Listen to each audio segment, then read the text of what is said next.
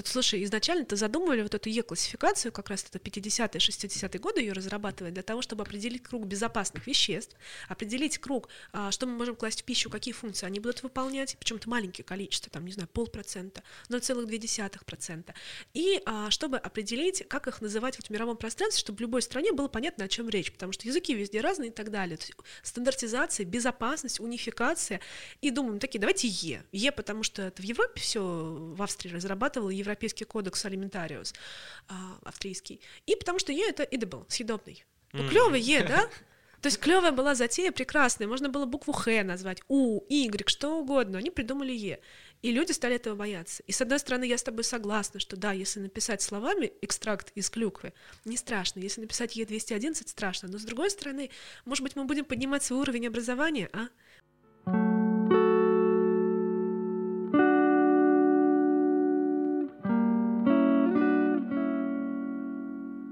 Сегодня у меня в гостях Ольга Костникова, химик, пищевой технолог, создатель блога и автор книги Страшная, химия. Химия. Страшно интересно, что это такое, но в начале всех своих подкастов я задаю эксперту вопрос в области, где он эксперт, а я, видно, нет. Можно задать мне вопрос, простой, сложный, миф или правда, чтобы проверить мои знания в теме, в которой ты эксперт, а я нет. Скажи, нужно ли а, защелачивать или закислять организм? Мне кажется, он сам с этим справляется, и как ему надо, так и происходит. То есть, мне кажется, мы в каком-то балансе. Если мы здоровы, а, если там у нас Короче, если гастроэнтеролог не сказал, что у нас там повышенная кислотность или щелочность, сами мы не лезем к себе. Садись пять. Молодец. Да. А что, люди себя защелачивают? А, да, это же такой тренд. Я вот как раз недавно об этом делала публикацию, которая как-то бешено разошлась.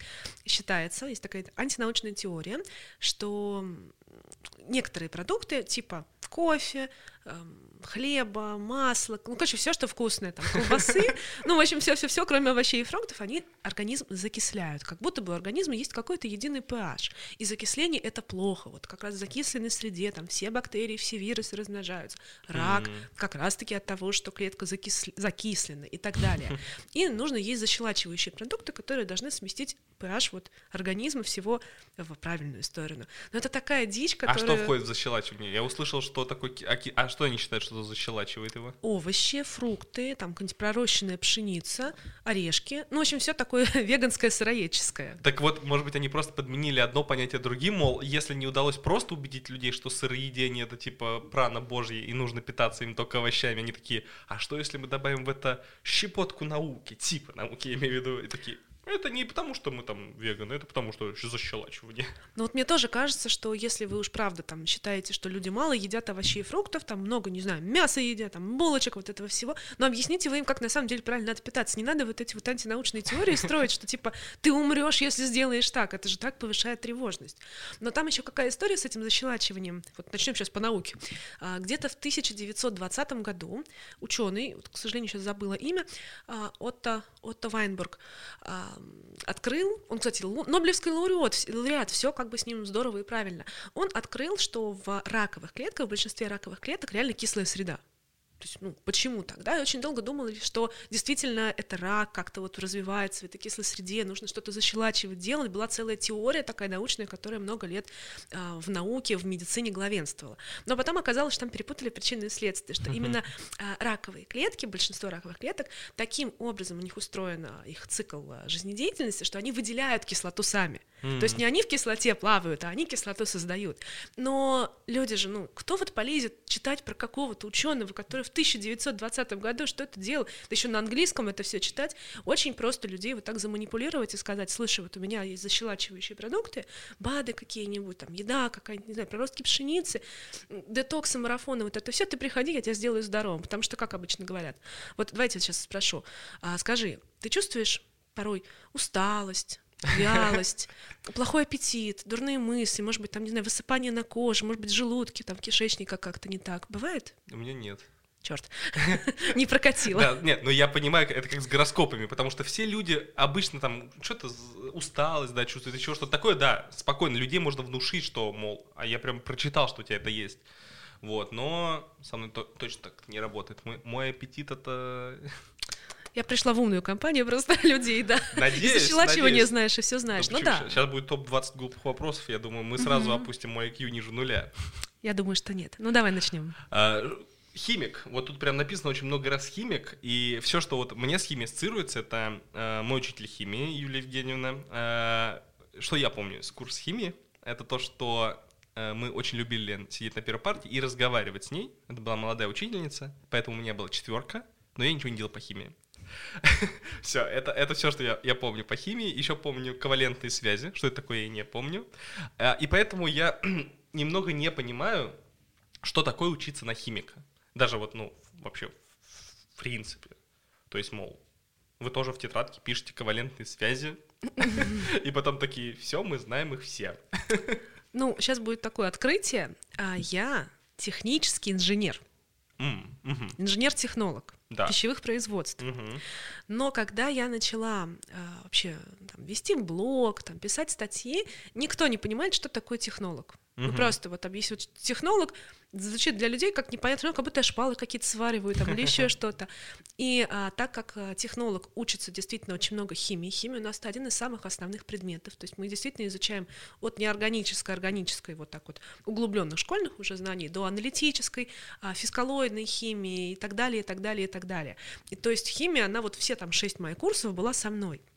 И технически, как бы, я специалист такого химического профиля. Но в дипломе я вообще инженер-технолог. М-м. Вот. И я стала людям говорить, что так как я много очень пишу именно про пищевую химию, всякие ешки, вот эти добавки, все прочее, я стала говорить, чтобы людям было понятно, что я пищевой химик. Мгм. Потому что химия это там моя страсть, моя любовь. В общем-то, химия это все вокруг нас, это абсолютно все вещества. И действительно мы изучаем очень много, вот именно мы, пищевики, э, всех видов химии, и ковалентные связи пишем, и все что угодно, потому что это все лежит в основе ну, веществ, в основе любой еды. То есть любая еда это химия. Поэтому так. И любовь тоже это химия. И любовь это химия. Да все вокруг химии, еще физика, еще география, кошмар какой-то. Нет, химия вообще прикольная. И э, вопрос, который меня интересует, он как раз точно в тему будет, точно угадаю. Как создать вкус э, ребрышек барбекю для чипсов, если там нет ребрышек барбекю? Клевый вопрос. Значит, смотри, а, мы вообще чувствуем запахи те или иные не просто так, допустим, вот свежие там ребрышки, да, такие пожаренные, а потому что в них есть множество разных ароматических летучих молекул. Эти молекулы образуются благодаря, ну вот в частности, если про ребрышки говорить, это реакция Милана единообразования или реакция Майяра. Это когда у нас в продукте а, белки, точнее аминокислоты, реагируют со свободными сахарами. Практически в любом продукте есть и а, аминокислоты из белка, и сахарочки, да, из э, Мгм. углеводов. И как раз вот когда мы что-то жарим, неважно, в промышленных условиях, шашлычок на майские, там что угодно, у нас происходит та самая реакция Милана единообразования. И это не одна какая-то реакция, там просто, ну, миллион, ну, не миллион, ладно, несколько сотен разных веществ образуются, они дают вот эту корочку, вот этот вкус, вот все, что мы любим. И химики научились их выделять. То есть говорить, какое конкретно вещество, как с какой молекулой, какая молекула с какой формулой отвечает за тот или иной аромат. И, как правило, аромат это не одна какая-то молекула, а это прям комплекс. Ну, например, аромат кофе, там около сотни соединений формирует, все в каких-то там миллиграммах, в милли количествах, но а, вот эту конструкцию можно собрать. И химики, собственно, это и делают. Есть отдельные а, специалисты, флейвористы. Я, к сожалению, таким не являюсь, но я знаю таких людей. А флейвор, потому что с английского это вкус. Да, флейвор, да. это интересно. Меня не провести. А ароматизатор же он не влияет не только на аромат, он влияет на наше восприятие вкуса. То есть здесь все очень серьезно так глубоко завязано. И вот флейвористы прям таки разрабатывают ароматы. Например, если там кто-то веган, он может съесть, скорее всего, чипсы с э, беконом, потому что бекона там нет. Ну Там да. есть молекулы, которые есть в жареном беконе. Ну, То есть я не знаю, насколько веганы к этому придираются, да, но там нету источников какой- каких-либо ну, продуктов животного происхождения. То есть это просто различные ароматические молекулы. Они нанесены на определенную ам, на определенный носитель, потому что ароматика, она быстро улетучивается. Ну, знаешь, Мгм. открываешь, допустим, кофе, да, понюхал, и так вкусно, так вкусно, потом бац, он уже перестает пахнуть. Вот Мгм. как раз та же самая история. Это могут быть а, попугатели, не надо читать слушателей наших. Попугатели? Ну, попугатели А, сейчас пугать, название. конечно, нужно пугать названиями. Мне очень нравятся красивые названия. Значит, а, какие используются? А, это может быть а, пропилен. пропиленгликоль. А, может быть глицерин, может быть триацетин. Мы до сих пор не про вейп говорим, потому что, мне кажется, пропиленгликоль и глицерин там же используются. Слушай, у тебя вот реально пятерку тебе можно ставить, да? да, ты абсолютно прав. Это те же самые вещества, что в вейпе, то совершенно согласна, да. Но они еще, они пищевые, естественно, они mm. разрешенные, они очень хорошо изучены. Мы можем их добавлять э, в продукты. Ну и, кстати, глицерин у нас есть вообще в организме. Да. В любом жире есть глицерин. Блин, все знает. Ну, я жирный. Ужас какой Я знаю, что я из глицерина состою. Нет, нет, ты не жирный. Мы это обсуждали до подкаста. Ну так вот, это может быть мальтодекстрин, это может быть крахмал и так далее, и так далее. То есть на этот носитель мы наносим ароматы, и аромат у нас раскрывается в продукте. Mm. Причем еще в каждом продукте, допустим, мы взяли ароматизатор, ну вот, там, не знаю, клубники, он в каждом продукте, в молочном продукте, не знаю, в печеньке будет по-своему пахнуть, потому что он взаимодействует с другими веществами внутри вот этого продукта и может давать такие необычные э, вкусовые сочетания. Например, я много работала с ароматизаторами, я подбирала их для продуктов, для напитков. Я помню, какой болью было найти хороший ароматизатор меда. Они все воняют какой-то брашкой. Очень сложно, да. Ароматизатор кофе тоже сложно найти. Многие ароматизаторы клубники похожи на клубничный шампунь дешевый. Ну, то есть это целая наука, это очень красиво. То есть химия это не какая-то вот оторванная от жизни, там действительно ковалентные связи пишешь на доске, вспоминаешь там, я не знаю, э, там вода диполи или нет.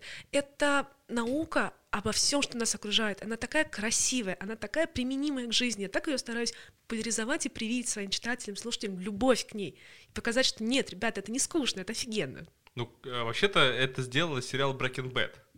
Ну, то есть, типа, любой химик может сварить мед.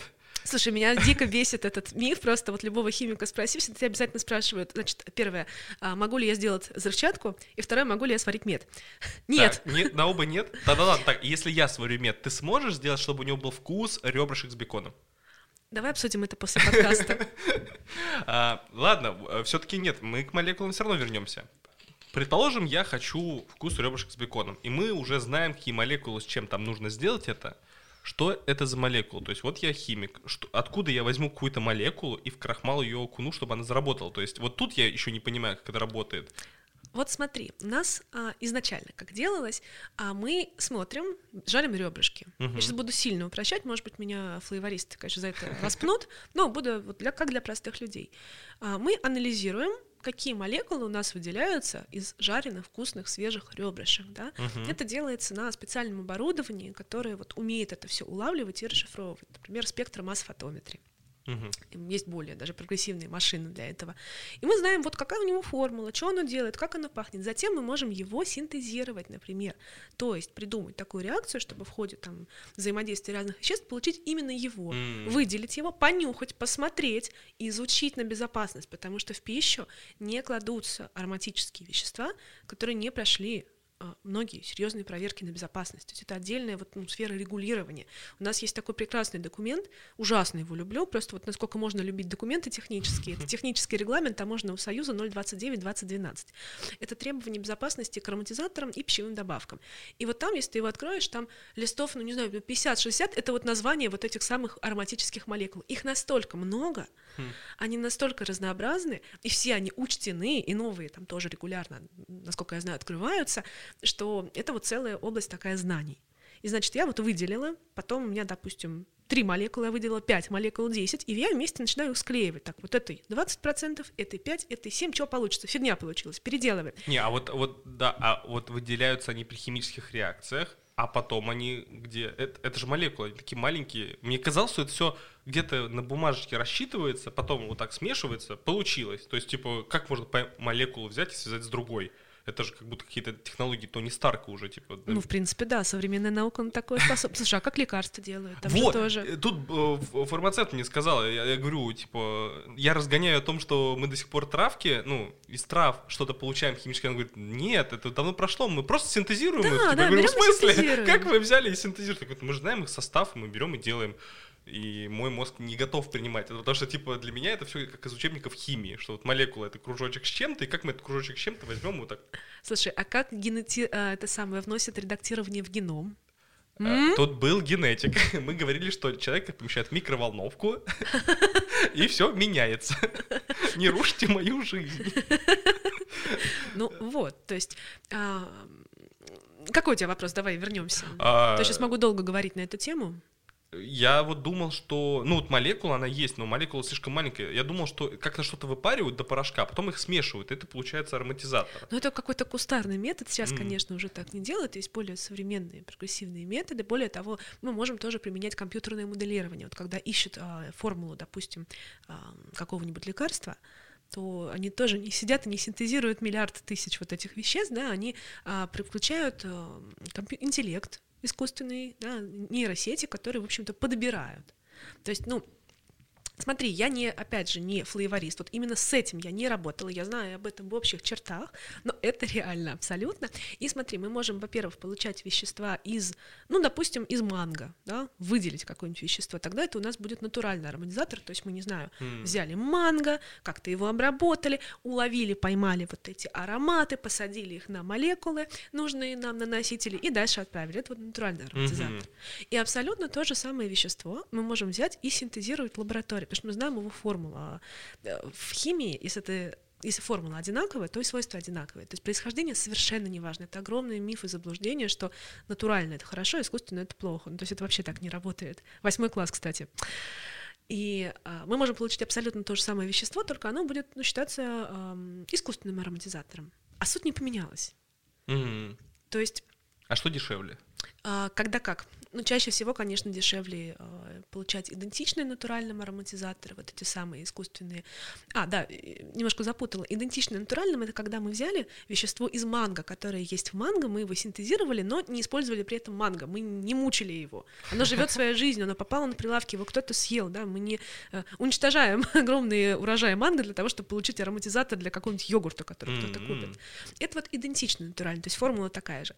А есть еще молекулы, которых мы не нашли в природе. Мы их сами синтезировали, и оказалось, что они клево, прикольно пахнут. Вот это уже искусственные. И, а, ну, идентичные натуральным и искусственные, ну, конечно, чаще всего дешевле. Ну, потому что, ну, представь себе, там, ваниль, опять же, та же самая. Сколько ванили, которая такая хрупкая, да, а, для производства которой и сбора используется, кстати, много ручного труда, много низкоквалифицированного труда, там, чуть ли не детишки. Вот сколько мы можем этой ванили насобирать? чтобы получить, не знаю, булочку какую-нибудь сделать. А можно взять и синтезировать, и все. Это наука и прогресс. Вот цепляться за эти натуральные ароматизаторы, ну, это какие-то понты и непонимание сути. Ну да, то есть, э, если можно сделать э, проще, и, и это ничем не отличимо, и химия Ничем. доказывает, что это то же самое, то зачем этим заниматься? Ну, Да. люди до сих пор, да, вот натурально, я слышу постоянно, это с натуральным, натуральным, натуральным, натуральным. Кока-кола, она э, какой ароматизатор? То есть я просто не понимаю, вот кола вкусная, я ее пью вместо воды, я воду вообще не, не пью, там нет черного цвета и сахара, и нет запаха. А, я не понимаю, что за запах, то есть, типа, что за вкус, запах в коле, то есть, э, что это такое? Вот это очень интересная история. А, Производители имеют право не раскрывать состав ароматизатора. То есть этот ароматизатор, он просто называется ароматизатор колы. То есть мы там Мгм. видим различные нотки, мы видим там ноты а, лакрицы, ноты карамели, но что это такое, это полностью их коммерческая тайна, потому что они продвинулись на этом вкусе, потому что они завоевали вот этот пьедестал в мире газировок, и все стараются сделать под колу. То есть можно прийти условно в магазин и купить напиток там, можно называть бренды? Конечно. Ну, там красная цена. Кола Да. красная цена, да? У нее будет похожий аромат? Ну да, Будет. всегда что-то, ну да- да- далеко ходить не надо, пепси. да, пепси. Что-то да, рядом, но что-то не то. Что-то не то, да. Но для меня непонятно. Мы можем понюхать, как пахнет э, в космосе облако, э, стрелец Б2, что оно пахнет малиной и виски, потому что мы знаем химический состав этого облака. Но мы на Земле, имея все это, не можем понять, что в коле э, есть. Почему нельзя расшифровать это? Или можно? Я думаю, что можно А. шифровать и можно найти в интернете, но именно сам аромат, то есть аромат, опять же, состоит из множества разных ноток, да, это не Мгм. одно вещество, не два, не три. Я думаю, в коле там очень сложная формула. Не работаю в коле, не могу тебе раскрыть секреты. Да если бы знала, все равно бы не рассказала, я была бы под NDA. То есть мы чувствуем те или иные нотки, поэтому другие производители, которые не работают в коле, они делают напитки под колу, жвачку под колу, что угодно, духи. Вот у меня есть коллекция духов, М-м. моя собственная, да, у меня там есть аромат под колу. О, Вот, Кайф. так он называется. А, Но что там прям конкретно, да, вот именно какие вещества, это ну, чаще всего охраняется как коммерческая тайна, потому что это секрет их успеха. Еще э, вот что меня мучило всегда. Клубничный аромат. Мне в какой-то момент начало казаться, что нас обманывают, потому что клубника не настолько в жизни насыщенная и не Да. так пахнет. Клубничный аромат для меня это фейк. Нас, на- нам вот ты нюхаешь что-то клубничное, там кекс какой-нибудь, да? Но вот клубника же так не пахнет. Кто же решил, что... И да, еще, почему, я как пони... нет такого же, что кто-то выделил запах клубники и сказал, все, теперь клубника у нас пахнет так. Ведь другой химик может сказать, нет, моя клубника пахнет так, да? Или Да. нет? Абсолютно а, может. так. А Ну, тогда смотри- почему она всегда неправильно пахнет? Вот мы как раз об этом говорили, что клубника это один из тех ароматов, ароматизаторов пищевых, которые достаточно сложно сделать и достаточно Мгм. сложно подобрать. Мгм. То есть есть более простые, есть более сложные. Вот сложный там мед, кофе, клубника. Это опять же я из своего вот эмпирического опыта говорю, из своей работы. И клубника, действительно, нет единого аромата. Свежая клубника пахнет так, а свежая клубника с листочками так, заваренная в чае клубника в кипяточке так. То есть это, конечно же, многообразие оттенков, и у каждого флейвор хауса есть, ну, как минимум несколько клубник. Вот я, допустим, химик, сижу, говорю, слушайте, привезите мне клубнику, мне кекс надо сделать. И они мне везут, не знаю, пять образцов, я кидаю каждый образец, там, не кидаю, добавляю по чуть-чуть а, клубники и смотрю, как он взаимодействует с моим продуктом. Потом у меня продукт может быть жирным, и в жире может по одному молекулу распределиться, раствориться, может даже с чем-то прореагировать, может быть белковым, может быть сухим, может быть влажным. То есть как она ляжет, как она пахнет вот так вот отдельно от Мгм. ароматизатора, как он будет пахнуть в продукте, это, как говорится, две большие разницы. И здесь я должна уже, как Мгм. специалист, подобрать, найти то самое. Потом приносишь это на дегустацию, например, там в группе, они говорят, а у меня клубника там не так пахнет, а я считаю, что клубника другая. Генеральный говорит, а у меня вообще клубника в детстве 30 лет назад пахла вот так, сделайте вот так. Это же очень субъективно, да, это все как люди между собой договорятся, что они подразумевают под клубникой. И очень часто используют действительно какой-то вот как будто один ароматизатор в йогурте, в шампуне, в мыле, везде он неприятный. То есть я думаю, что подобрать, конечно, можно, но сложная задача. Плюс еще все-таки, когда мы кладем ароматизатор, у нас а, часто более насыщенный вкус, чем у клубники, потому что у клубники Мгм. он очень нежный, он очень быстро, опять же, улетучивается, да, а тут мы должны его сохранить в продукте, чтобы ты открыл там, опять же, этот йогурт или печенье через там два месяца его срока годности, естественно, он свежий, все хорошо, и чувствовал вот это все, и чтобы это было насыщенно. А если еще а, подобрать неправильно дозировку, он горчить будет. То есть многие М. ароматизаторы, они горчат жестко. То есть их пересыпать можно, конечно, но это будет как бы большой косяк в производстве, и такое просто никто не будет есть и покупать. А в ароматизаторах, получается, нет, ну, пищевой ценности, это же просто молекула с запахом, да? Да, да, Ими да. нельзя передознуться. А, ну, если только прям вдыхать в закрытой комнате, в пакет. Нет, нет, нет. Ну, кстати, слушай, именно передознуться нет, но, например, э, бывают случаи, когда химики случайно разливают какой-нибудь ароматизатор. У меня недавно коллега из Украины на работе разлила ароматизатор не помню чего, чего-то вкусного. Она просто ненавидела, это не выветривалось никак. То есть это очень неприятно, у нее там голова болела, кружилась. Ничего страшного не будет, да, но слишком интенсивно для человека. Мгм. Ну вот мы подобрались к безопасности. А, что меня интересует, ну сейчас мы к ешкам переходим постепенно. Мгм. Я их обожаю. На самом деле я из тех людей, которые будут есть ГМО-продукт, а не свежий. Я из тех людей, которые будут не боится ешек, потому что я а, немного, немного понимаю, как это работает. Хочу сначала на- зайти на тему консервантов. Мгм. Консервант — это значит то, что позволяет продукту дольше сохранять свежесть. И консервантом, как мне кажется, наверное, является даже соль, Совершенно верно. э, сахар, а еще сахар является усилителем вкуса, и консервантом является, ну, там, термообработка. Ну, то есть, в итоге, э, что тоже, да ладно, в пакет положить банан тоже будет консервант для него, получается, нет? Да, ты совершенно прав. То есть Чтобы консервант, да, э, вот, э, это я назвал те, которые, значит, все знают. Но что используют ну, пищевые тех, химики, что у нас печенье там год хранится, э, и вот что там за консерванты, как они работают, то есть это что-то натуральное или опять мы опять что-то синтезировали и теперь это так сохраняет, и почему это сохраняет, вот меня даже вот так интересует. Если продукт должен испортиться, мы в него что-то добавляем, и он не портится, типа вот Мгм. мол как так работает, как мы с временем-то поступаем. Инвертируем его, как в фильме в Кристофера «Довод». Нолана «Довод», да.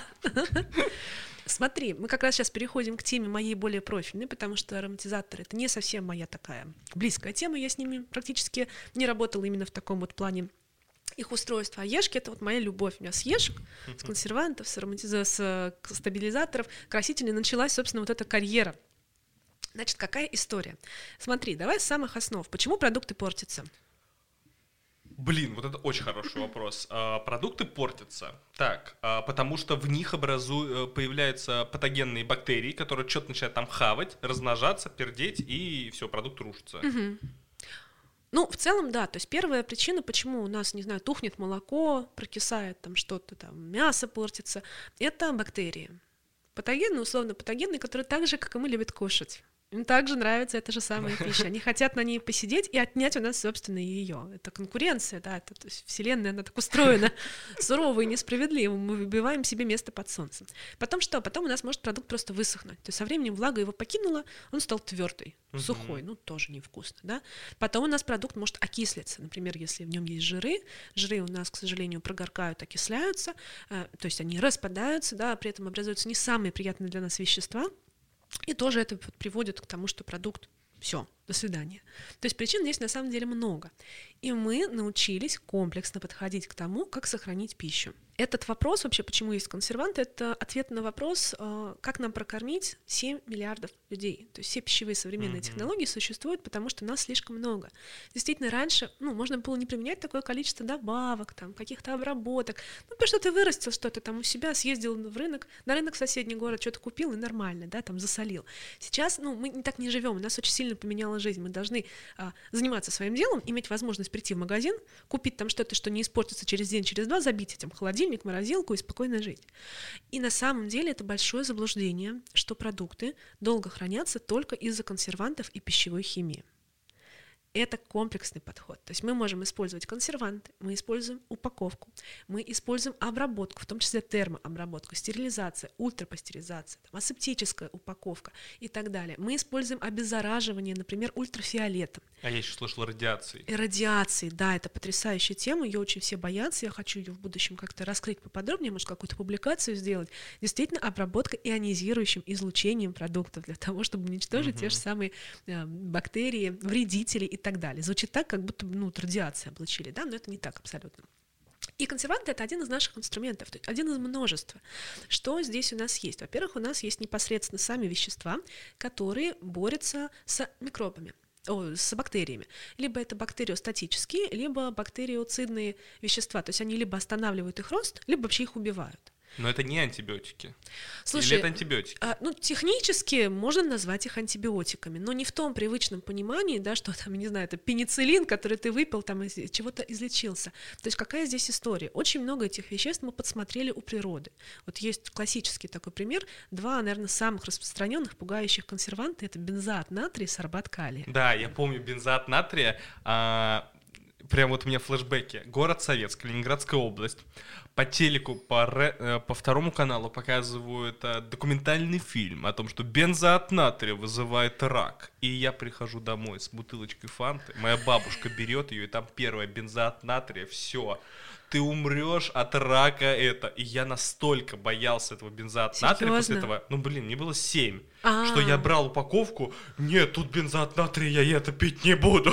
И это реально по телеку показывали. Конечно, и сейчас показывают и рассказывают. Страшно. Ими страшно, что такую плохую информацию на такие большие массы, вот потом люди и не пьют.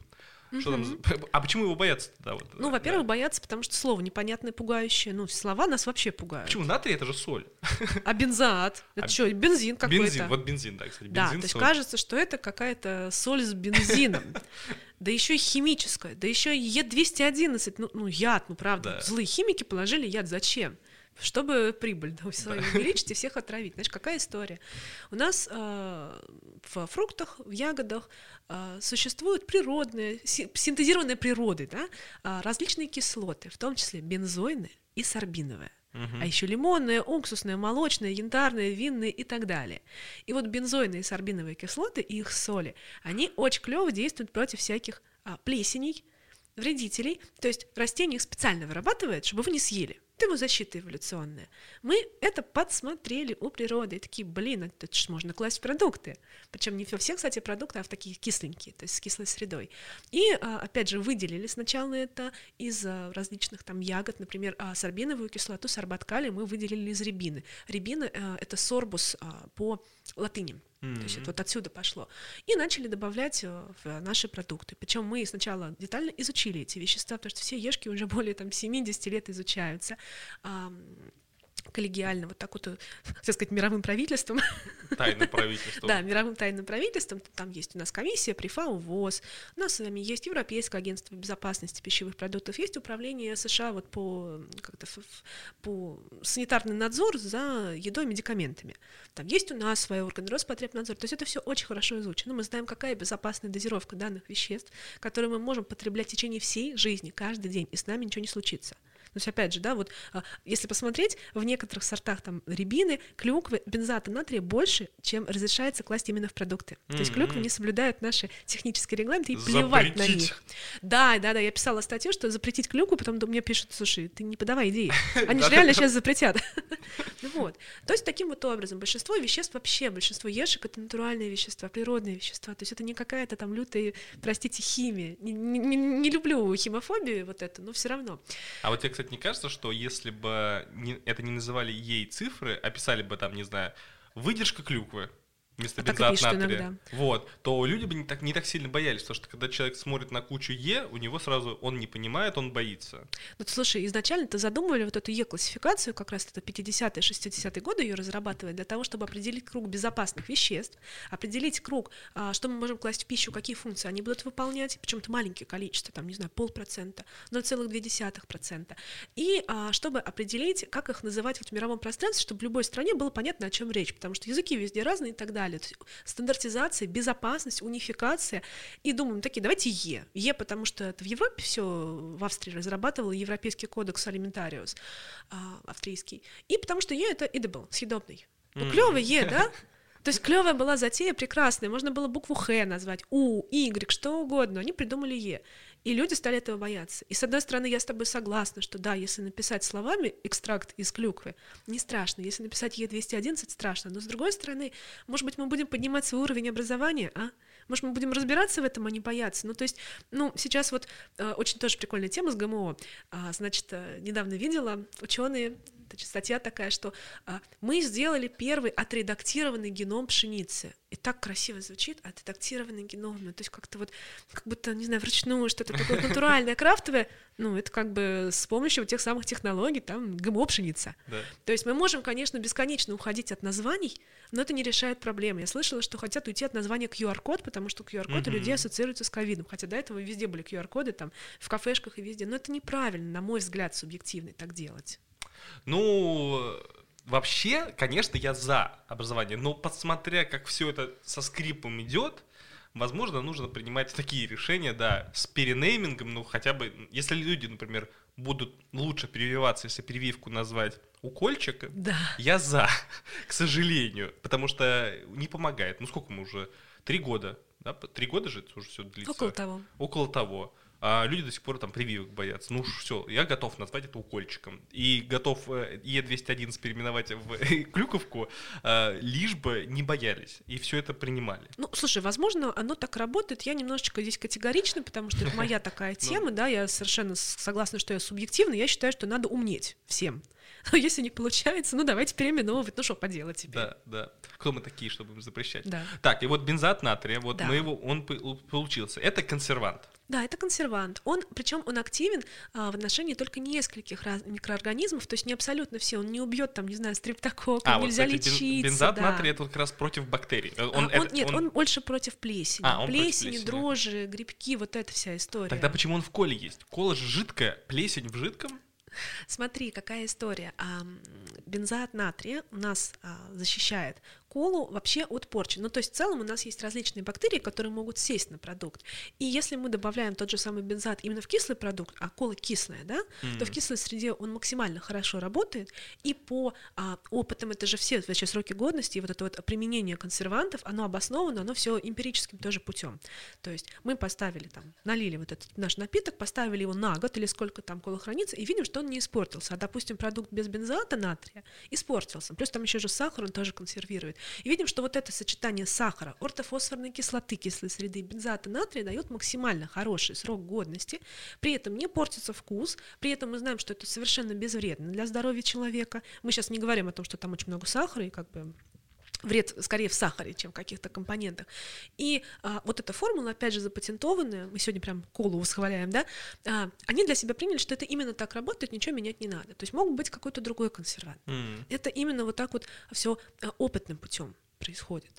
То есть, естественно, мы не можем везде абсолютно там бензат и сорбат класть, например, в какие-то слабощелочные продукты, он там просто не сработает, он распадается, и все, он не работает. Поэтому у нас есть огромный спектр различных консервантов. Каждый из них работает в своем продукте, в своих условиях. Мы их подбирали. Например, мы можем а, обрабатывать очень частая история а, сухофрукты диоксидом серы, это газ. Потому что он прекрасно тоже работает, он также вот все лишнее оттуда выметает.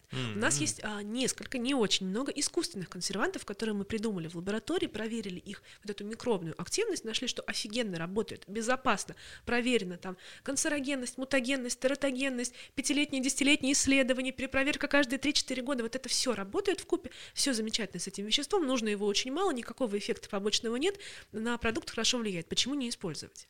Потом еще Ладно, консерванты, мы же можем еще вот эту вот историю, когда я говорила, что продукты высыхают, тоже обратить, тоже вот этот вот нолановский прием сделать.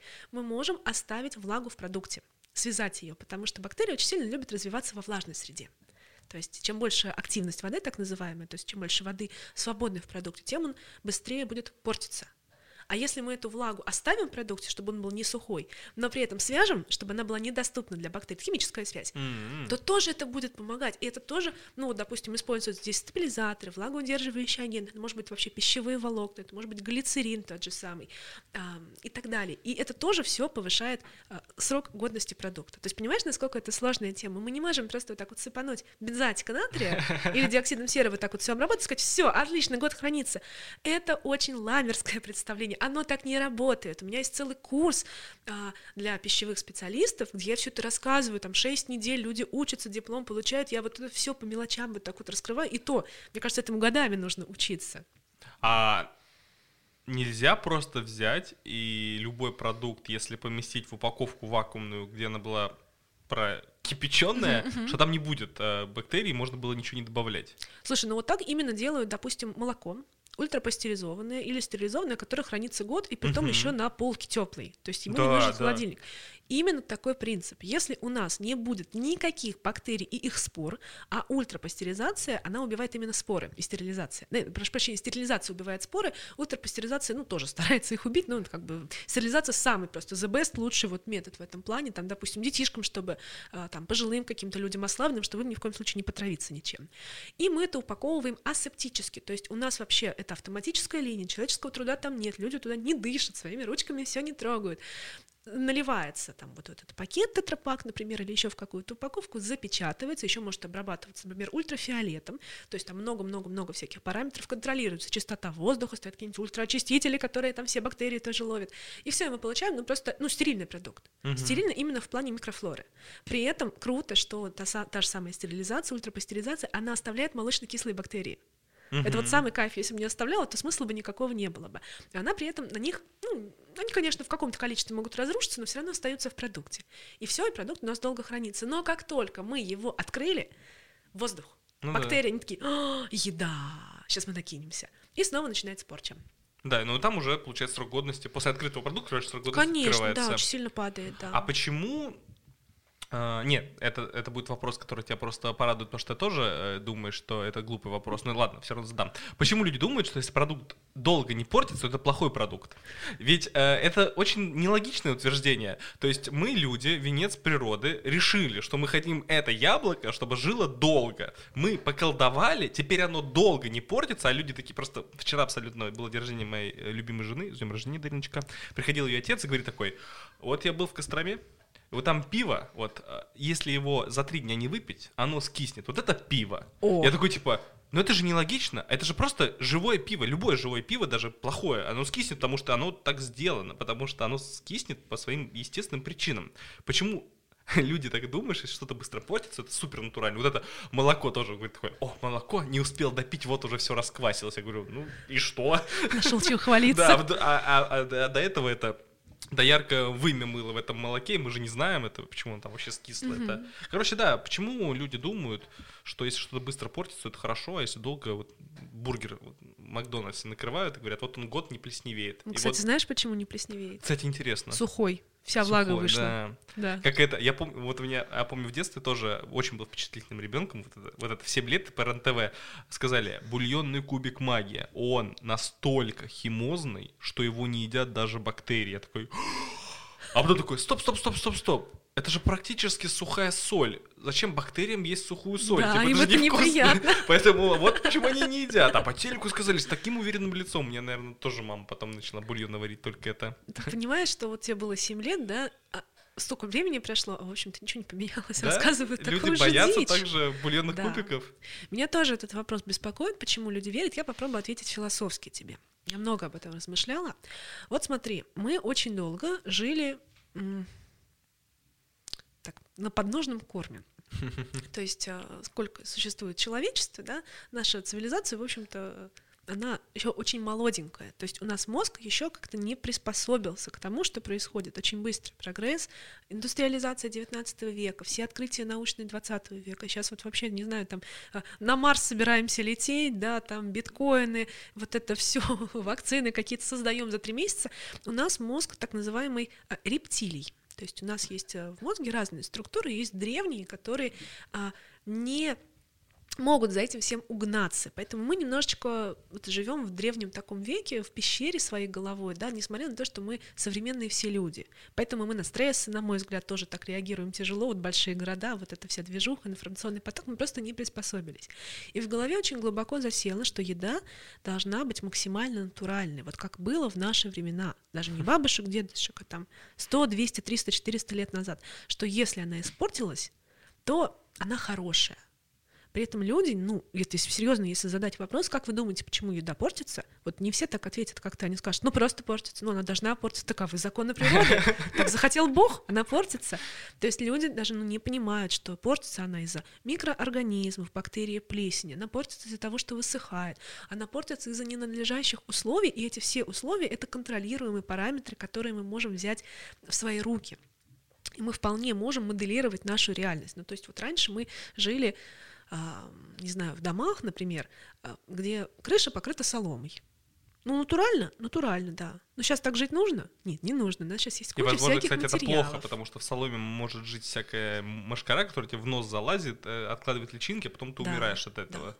То есть раньше мы как, письма писали, не знаю, с голубем там отправляли, с почтальоном, сейчас у нас у всех есть мессенджеры. То есть я там тебе за секунду напишу и вообще в любом человеку, в любом точке мира. Это плохо? Нет, это тоже прогресс. То есть люди не могут угнаться за этим прогрессом, потом у них есть такая ошибка мышления, как апелляция к природе. Это когда ты считаешь, что все натуральное — это хорошо, а все искусственное — плохо. Здесь сидел на этом же самом месте Александр Панчин. Обожаю его. Да, и он такой говорит, тоже мы говорили, он говорит такой, почему все люди идеализируют природу, типа природа нас любит. Он говорит, природа каждую секунду хочет Пытается нас нас убить. убить. Абсолютно Всем. согласна. И типа, почему вы ее идеализируете? И вообще плевать на вас. Типа, если все человечество вымрет, природа такая, да пофигу, теперь вот этот вид будет главенствующим. Конечно, да, разницы. Да, да, да, абсолютно.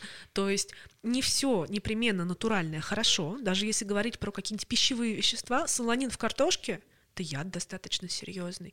А есть у нас такие цианогенные гликозиды, такие вещества, Красивое слово. которые, да, очень красиво звучит, которые есть в сырых, например, бобовых, тоже для нас достаточно опасны. Есть антипитательные факторы, например, у нас есть в яйцах сырых авидин, авидин у нас связывает один из витаминов группы В. То есть, если есть сырые яйца, у нас будет меньше усваиваться витамины и так далее, и так далее. Да. Цианид. М, Натуральный яд. И много есть искусственных веществ, которые нам спасают жизнь. Ну, те же самые лекарства, большая часть, конечно же, искусственные, да. И даже инсулин, который вкалывают больным диабетом, он, он вообще получен с помощью ГМО, это отдельная история. Вот, и, ну, вот нас все окружает искусственное, вот все вот это, что мы видим искусственное, наши телефоны, наша техника. Хотите все натурально, уходите в лес. Сшейте себе одежду из какой-нибудь шкуры медведя или кого поймаете, еще если поймаете, и живите натурально. То есть мы не должны на эту ловушку попадаться. Но люди попадаются, они не понимают, как портится еда, они не понимают, что натурально не всегда хорошо, они, ну ничего, короче, не понимают, но очень сильно боятся. А вот эти же, ну, в СМИ-то сколько всяких страшилок. Вот ты говоришь, я тоже помню, в моем детстве было, но оно сейчас есть, его даже больше. Инстаграм и везде. Ну, то есть меня, к сожалению, одно не хватит там и моих коллег, чтобы ходить и везде рассказывать, как на самом деле, потому что наука у нас не в почете, критическое мышление у нас не в почете. Это большая проблема. С одной стороны, э, если бы так было, наверное, я бы была просто не нужна, я бы сидела тихонечко дальше, бы свя- с- с- свои ароматизаторы бы насыпала куда-то. С другой стороны, я знаю, что Если человек готов слушать, он понимает это. И многие люди мне писали, что мне после тебя там стал есть. Там, избавился от тревоги. Стал есть, а до этого Ну, как будто только солнцем питался. Нет, серьезно, серьезно, там я начал разные продукты себе позволять, у меня снизилась тревожность, там я пошел к психологу, начал заниматься. То есть так мы напуганы все, так мы устали от этого запугивания, уже не лезет эта информация про то, что нас травят, ничего нельзя есть. Хочется уже другой. Это круто, что в обществе есть такой запрос. Блин, а, вот с тобой говорю, сразу вспоминаю все эти программы, поэтому опять а, топ а, третий уже получается мой страх с детства, но это уже лет 12 мне было. И там наоборот была мудрая мысль, как возможно, она правда хорошая. Там сказали так: не покупайте а, закрутки у бабушек и сами не закручивайте ничего, потому что некоторые бактерии не погибают при кипячении таком, который вы можете дома добиться. И если запечатать такую баночку, и где эта бактерия не умерла, то потом через годик вы ее откроете, схаваете, можете отъехать. Потому что на производстве кипятят по-другому, ну, мощнее. Да, да. А, и вопрос, да, правда ли, что закатывание банок дома не самый лучший, типа, безопасный метод, там, с грибами, с помидорами и так далее? Или все-таки не настолько все и страшно? Вот это как раз тот случай, когда абсолютно правильно сказали. Да? Какая, Мгм. значит, история? А, все у нас растительные, животные продукты ну, достаточно сами по себе обсеменены различными микроорганизмами. И микроорганизмы у нас могут быть аэробные, которым для жизни, жизнедеятельности нужен воздух, как нам с тобой. Мы с тобой аэробные макроорганизмы. Да, нам не повезло. Да, не, нормально. Воздух-то есть. И есть у нас анаэробные, которым совершенно плевать на отсутствие воздуха, они могут, в общем-то, без кислорода существовать. И есть действительно ряд различных бактерий. В частности, одна из самых известных это, это кластридиум ботулинум, то есть возбудитель Мгм. ботулизма, который прекрасно себя чувствует без воздуха. И это одна из причин вот частых отравлений и смертей от домашних солений, консервов, заготовок и так далее. Почему?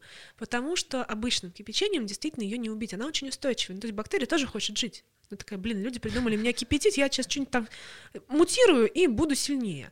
И а, мы на производстве умеем проводить длительную стерилизацию в автоклаве под давлением, чтобы точно ее бить. То есть мы уже изучили, очень хорошо знаем, что против нее поможет. Дома у нас таких возможностей, ну, попросту нету, ну, оборудования нет, знаний нет, да, действительно, я не буду сейчас пропагандировать домашние заготовки ни в коем случае, но можно погуглить, как сделать вот это окла- автоклавирование у себя дома, М. попробовать, чтобы было безопасно.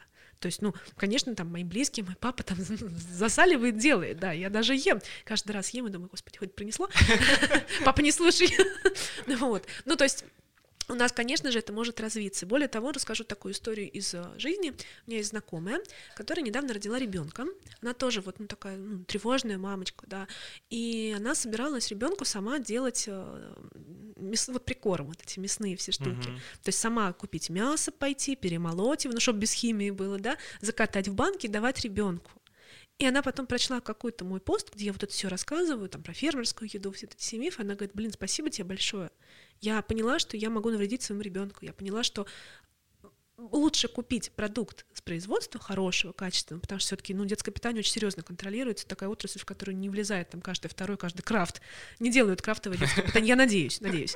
Ну вот, что я дома, ну просто у меня там ботулизм, токсины ботулизма могут быть, они могут там ребенка моего там, не знаю, ну, ты понимаешь. Ну да. Вот. И я поняла, что, оказывается, есть целая категория людей, которые реально хотят делать сами какие-то заготовки, чтобы не наесться химией, чтобы было безопаснее, они себе только этим еще больше вредят. Это очень страшно.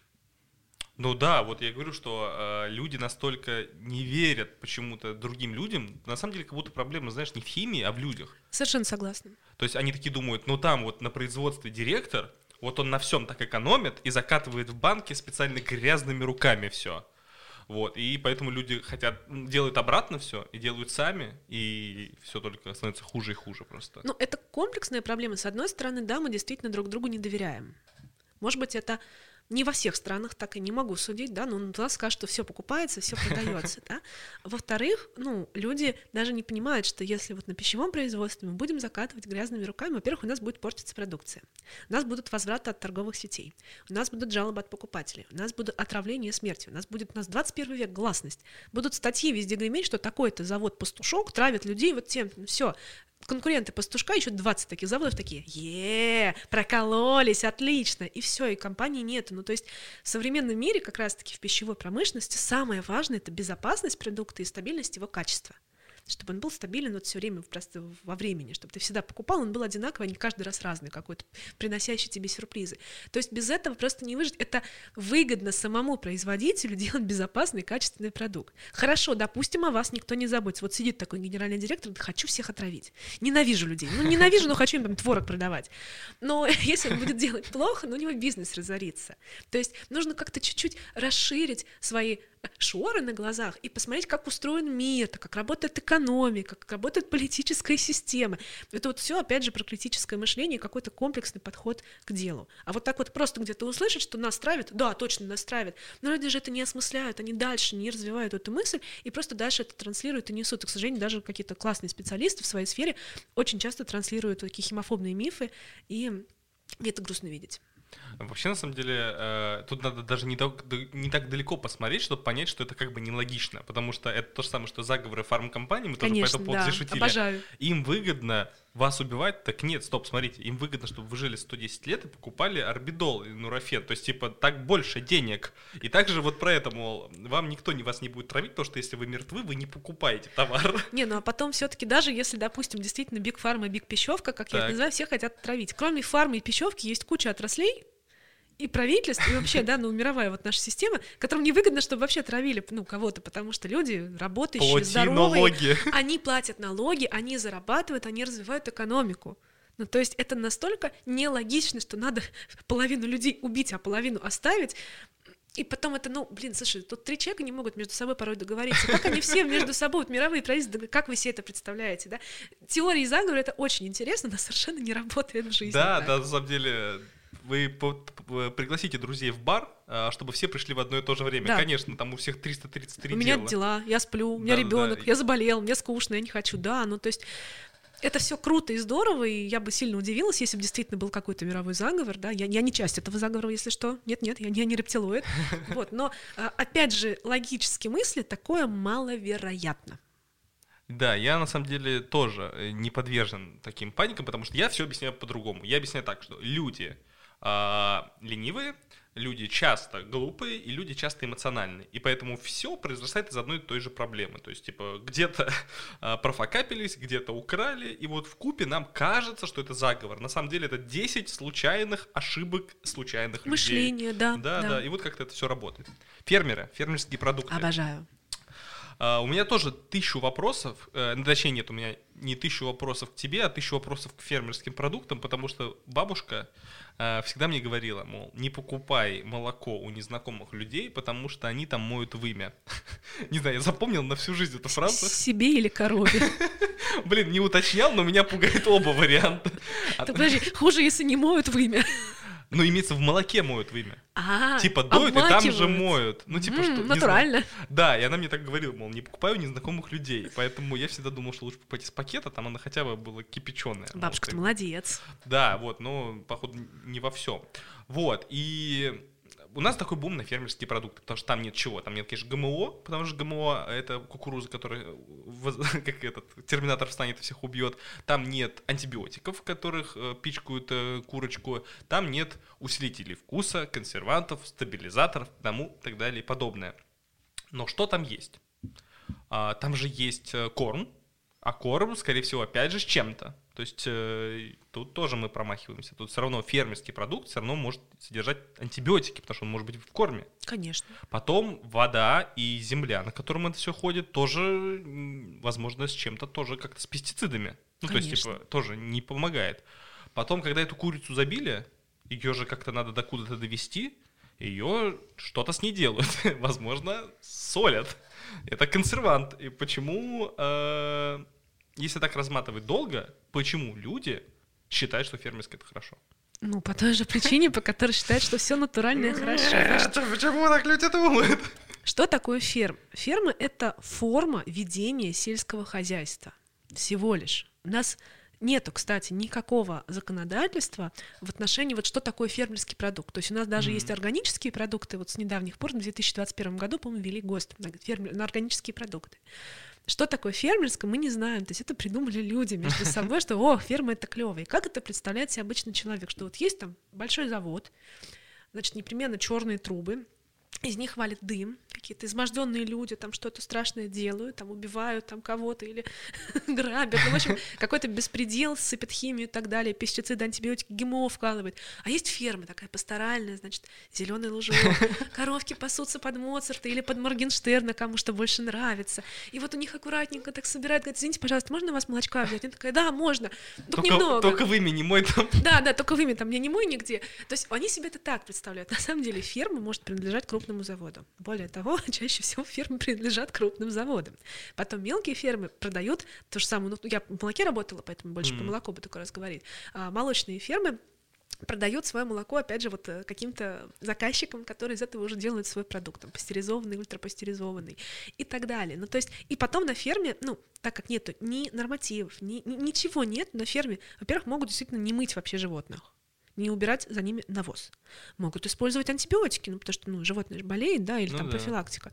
А, могут не следить за санитарной гигиенической обработкой. То есть там может происходить что угодно. И как раз-таки на крупном заводе там есть стандарты качества, там система ХАССП, которую все сейчас должны вводить, и надеюсь, что действительно ввели они по документам. Система с контроля качества такая международная, которая mm-hmm. вообще родилась из а, стандартов качества продуктов на, для космонавтов. То есть НАСА разрабатывали Ничего эту историю, потому что ну, космонавты же, ну, блин, потравишь космонавтов, но это трэш знаешь, такой прокол, да, а потом они поняли, что это работает, там контроль всяких критических точек, опять же, вот эта чистота, безопасность, риски, и начали это переносить на все пищевые производства, и до нас это докатилось.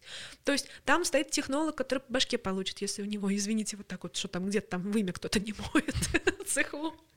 А на ферме, ну, как пойдет, за фермами потом меньше все-таки внимания, то есть крупный завод, ну, можно пасти, прям прийти такие даноны, так, что у вас происходит, а у нас аудит, мы полгода у вас будем сидеть, смотреть, где вы проколите, чтобы вам штраф дать. Кому-нибудь фермы нужны маленькие. То есть, конечно же, хороший продукт может быть как на ферме, где действительно ответственный производитель, так и на крупном заводе.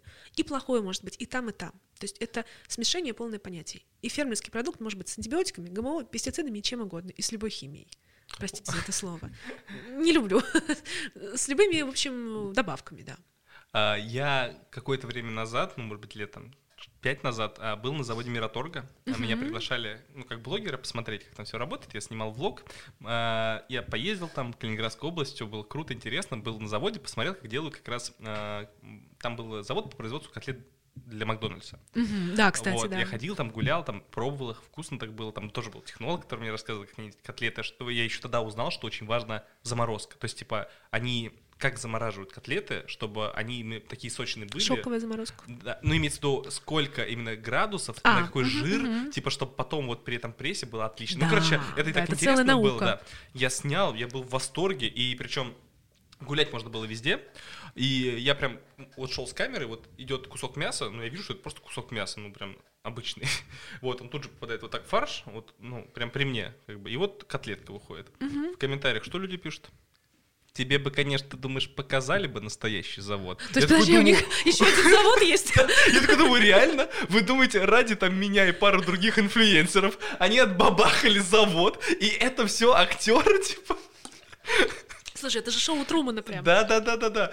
А, блин, ну э, страшно, страшно на самом деле э, думать об этом. Но э, есть, кстати, аналог, не аналог это, а другая ситуация по поводу, как следят за вот. Есть же вот это видео, как это сосиски делают, когда это ж, розовая жижа разлилась, ее прям лопатами обратно за это запихивают. Mm-hmm. И вот такое же в интернет сливают, мол, как делают наши сосиски. Поэтому люди не доверяют что кто там проверит ваши вот эти даноны.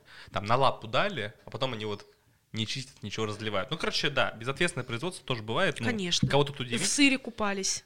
Да, ну, просто, да, да, понимаешь, да, да. понимаешь, купались в сыре в 2014 году одна, как бы, ну, одни, ну, блин, матом хочется выразиться, дебилы окажется, что все сырники купаются в сыре, то есть там, не знаю, есть тысячи компаний, одна из них там себя так ведет, потому что они ну, дураки, остальные 999 из-за этого пострадали. Но никто не пишет хорошие отзывы, и все запоминают конечно, один плохой отзыв, конечно. поэтому один раз покупался, и все, да, на всю жизнь да, ты, короче, теперь да. волосы достаешь изо ну, рта. То есть вот человек, бывают убийцы, бывают насильники. Значит ли это, что все люди убийцы и насильники? Вот мы с тобой убийцы и насильники. Наверное, нет.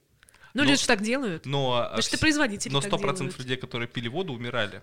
И огурцы ели. Нет, нет. Я думаю, кстати, не сто процентов людей, которые умирали, ели огурцы. Хорошо, ладно.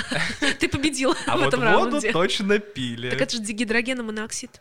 Опасный да? яд. Во, кстати, нейминг это круто, короче. Можно реально пугать людей неймингами. Да, мы об этом говорили. А, про стабилизаторы хотел спросить. А что они стабилизируют-то? Э, ядерный реактор, что ли? Вот тоже Усилители хочется... вкуса понимаю, консерванты понимаю, стабилизатор не понимаю. Мне вот очень странно, что люди не понимают, что такое стабилизатор, но изначально думают, что это плохо. То есть очень часто на упаковках пишут без стабилизаторов, как будто это хорошо. Даже не увидел. Чем вы... Нет, очень Да? часто. Мгм. Чем вы гордитесь? Значит, смотри.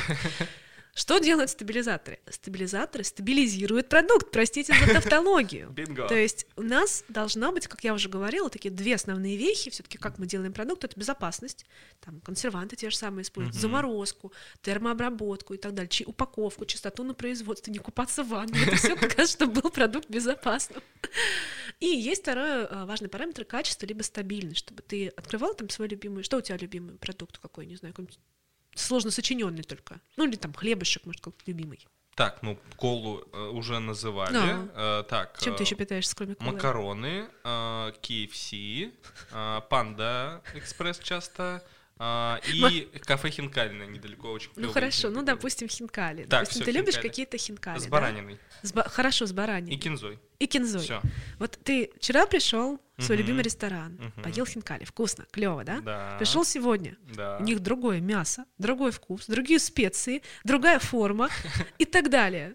Ты думаешь, ну, что-то, наверное, повар там не выспался, да? Пришел послезавтра, а там третий какой-то вариант твоих любимых хинкалей, и теперь они не из баранины, а из соевого мяса, с ГМО, А. совершенно другим вкусом, и вообще они говорят, это то же самое. То есть вот чтобы такого не было, на производствах стандартизируют продукты. И очень многие наши современные продукты, такие многосоставные, их не сделать без стабилизатора, ну, например, а, многие там йогурты фруктовые, то есть, допустим, чистый йогурт еще понятно, да, это просто вот йогурт там заквасили, а с кусочками фруктов, вот чтобы они не опустились вниз, чтобы фруктовая начинка смешалась с этим йогуртом, чтобы не расслоилась, чтобы не растеклось, чтобы ты, допустим, покупал булочку, а она не вот так вот вся выглядит, из нее вся начинка вот так вот вытекла, а она держится.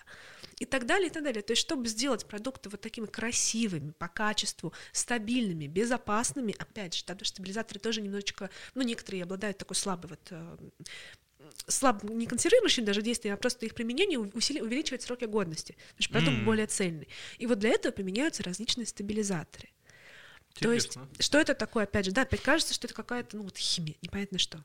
Опять же, куча стабилизаторов, большая часть натуральные вещества. Например, вытяжки из разных водорослей. Вот опять, да, называли бы водорослями, было бы клево. Карагинан, агар, альгинат натрия. Агар, это же этот, агар используют как этот, вместо желатина же, да? Да, да, да, это как раз-таки стабилизатор. Это вот А. химическое страшное вещество. На самом деле нет. Потом очень много у нас всяких камедий. То есть камеди такие, ну, грубо говоря, смолы из деревьев. Мы тоже подсмотрели природы, поняли, что они там клево дают такую вот э, структуру, да, там влагу на себя забирают, там есть можно, естественно, это все. И тоже их гуаровая, ксантановая, камедь, э, в общем, там ну, очень много разных видов, там камедь, камедь караи, камедь тары, вот это все, вот это мы все используем. Потом мы придумали ам, использовать глицерин, который есть в любом жире, соединять его с разными там жирными кислотами, нежирными кислотами, янтарные, молочные, эфиры из них делать, которые, когда мы их едим, они также распадаются в итоге на глицерин и всякие разные кислоты. Это тоже все круто стабилизирует. И вот так легко и просто мы делаем продукты. Мы добавляем стабилизаторов, опять же, немного. Ну, то есть это не 20, не 30, не 40 процентов. Если не касается крахмала, с крахмалами там немножко другая история. На крахмалах действительно много чего можно сделать. Нужно совсем там чуть-чуть добавить для того, чтобы в нем не расслоился продукт, не растекся, не выглядел отвратительно, чтобы ты его купил и не боялся. Потому что когда мы открываем, допустим, ну, там, опять же, какой-то йогурт, я не знаю, там какой-то десертик, а там водичка так вот, или в сыре, Мгм. в творожно-сливочном сыре вот так вот водичка плавает. Ты подумаешь, что он испортился. М, Он не просто испортился. типа, от- отслоилось? Вода, да, да, да, А. вода отслоилась, то есть вот у нас просто он нестабилен по качеству. Это неплохо, но ну, это просто неприятно. Ну а потом некоторые продукты действительно просто ну, не сделать без стабилизатора, ну фигня получится, который никто не будет есть, и это будет невозможно. То есть мы опять же используем совершенно безопасные, изученные, очень хорошо изученные вещества, чтобы сделать максимально красивый, безопасный, дешевый продукт. То есть некоторые стабилизаторы удешевляют продукты. Например, мы забираем часть жира, заменяем стабилизатором, там, допустим, там, с практически там, нулевой калорийностью или ну, в общем, не, не вносит э, большое значение в энергетический баланс. И все получается круто. Диетические продукты те же самые. Но люди все извращают и думают, что это что-то страшное. Мгм. А я просто не знал, как это работает. Ну, что же оно там стабилизирует. Ну, теперь, да, немного понятно. Многие вещества, они же еще стабилизаторы, эмульгаторы, то есть обычно... А, во, эмульгатор. Да, обычно ешки, они не только какую-то одну функцию исполняют, они могут множество функций исполнять. Эмульгаторы у нас позволяют как раз жиру и воде смешиваться, то есть это М. гидрофильно-гидрофобная молекула, которая дружит и с жиром, и водой, и мирит их, и вот помогает им удержаться, да, там, например, там майонез, мороженое, кстати, очень сложно М. сделать, а, шоколад очень сложно сделать без эмульгатора. В домашних условиях можно сделать шоколад? Ну, там, я не знаю, сам. С- с- Прям с какао-бобами, прям Ну, вот ну, с- допустим, с нуля вот- тебе делать? Да, ну да, нет, ну допустим, ты себе реально там надыбал откуда-то какао-бобов, да, там Мгм. перемолол их, что-то добавил, у тебя все получится. Но вот мы тоже все это, вот это не совсем понимаем этот момент, что на производстве это огромные машины, это механизмы. И если у меня шоколадная масса без эмульгатора затвердела, она застрянет колом, и все.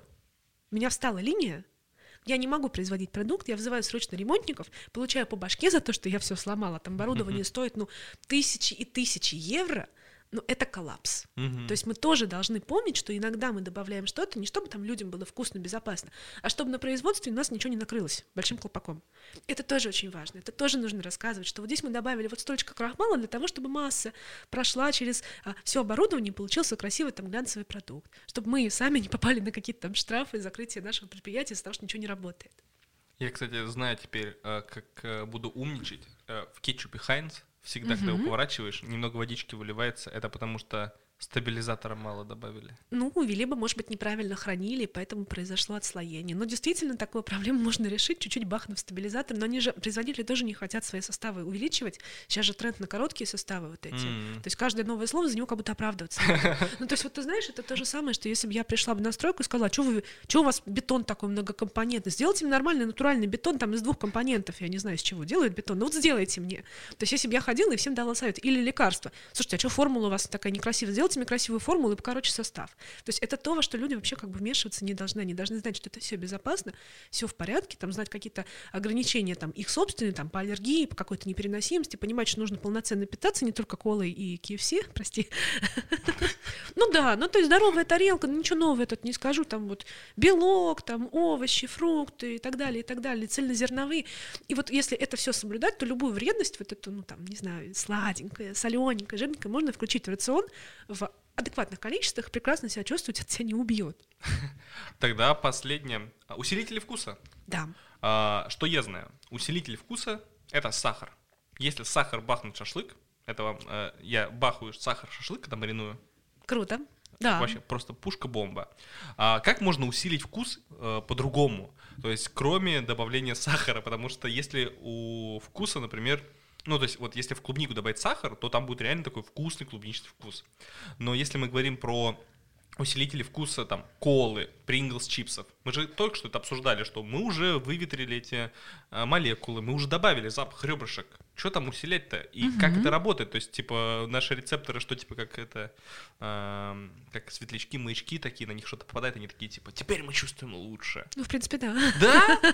Блин, Ну, так, если в общих чертах, то люблю да. задавать вопрос, на которые я в порядке э, задачи вопроса даю ответ уже. Кстати, совсем не тупые вопросы, очень клевые вопросы. Значит, вот смотри, универсального усилителя вкуса нету.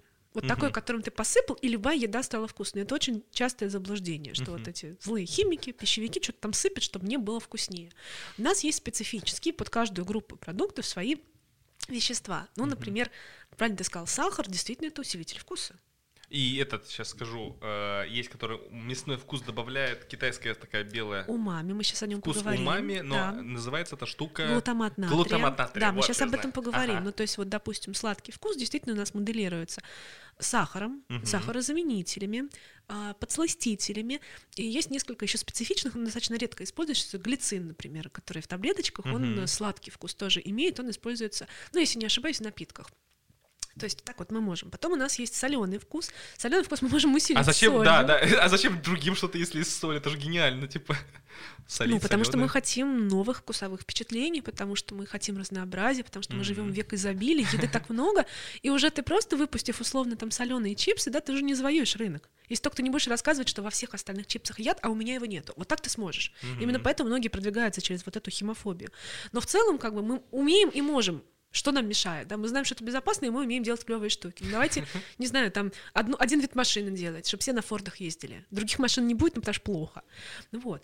И а, что касается, допустим, кислых вкусов, кислые вкусы мы тоже можем усилить кислотами. Да. То есть это опять же, да, там муртофосфорная, какая-нибудь лимонная, аскорбиновая. То есть мы усиливаем концентрацию вот эту Мгм. самую. И что касается, вот самое интересное, конечно, это вот мясной вкус. Значит, какая история? Раньше я считала, что вкуса четыре: кислый, соленый, горький, сладкий. А сейчас умами дальше А сейчас добавили. открыли, ну да, как э, в течение 20 века пытались примириться с мыслью, что есть еще пятый, умами, так называемый мясной, но очень специфичный такой.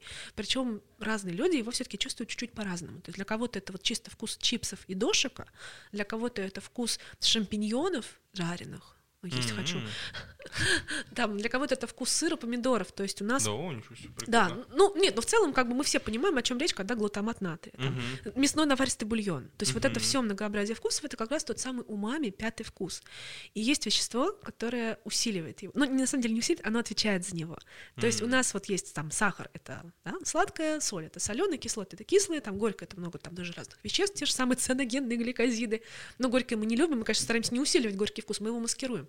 А умами, собственно, формируется в первую очередь благодаря глутамату натрия и М. другим а, аминокислотам. То есть для нас, на самом деле, мясной вкус — это вкус белка. Белка, Мгм. который уже распался на аминокислоты, который мы едим, понимаем, о, белок, ценная пища. Опять же, да, возвращаясь к нашему рептильному мозгу. Это сейчас мы пойдем в магазин и чего угодно купим. А раньше белок найти, ох, там, я не знаю, свежий еще, никто не протух, не протух, его никто не съел. Это круто. И эволюционно а, для нас это ну, важно, находить белок. И как раз-таки глутаминовая кислота есть абсолютно в любом белке. Какую бы белковую пищу ты не ел, там есть глутамат. Просто чаще всего он там в связанном виде, поэтому ты его не чувствуешь. А, Мгм. допустим, опять же, сыр, некоторые молочные продукты, помидоры, опять же, зависит от сорта, вот у них уже это больше выражено. Грибочки, вот у них больше выражен вот этот самый вкус глутамата. И мы научились, поняли, что это вещество работает, что для нас наш организм это прям таки индикатор такой, и мы его начали использовать в пищевке. То есть это просто аминокислота, соль аминокислота натриевая, Мгм. и все. Но что ты думаешь произошло?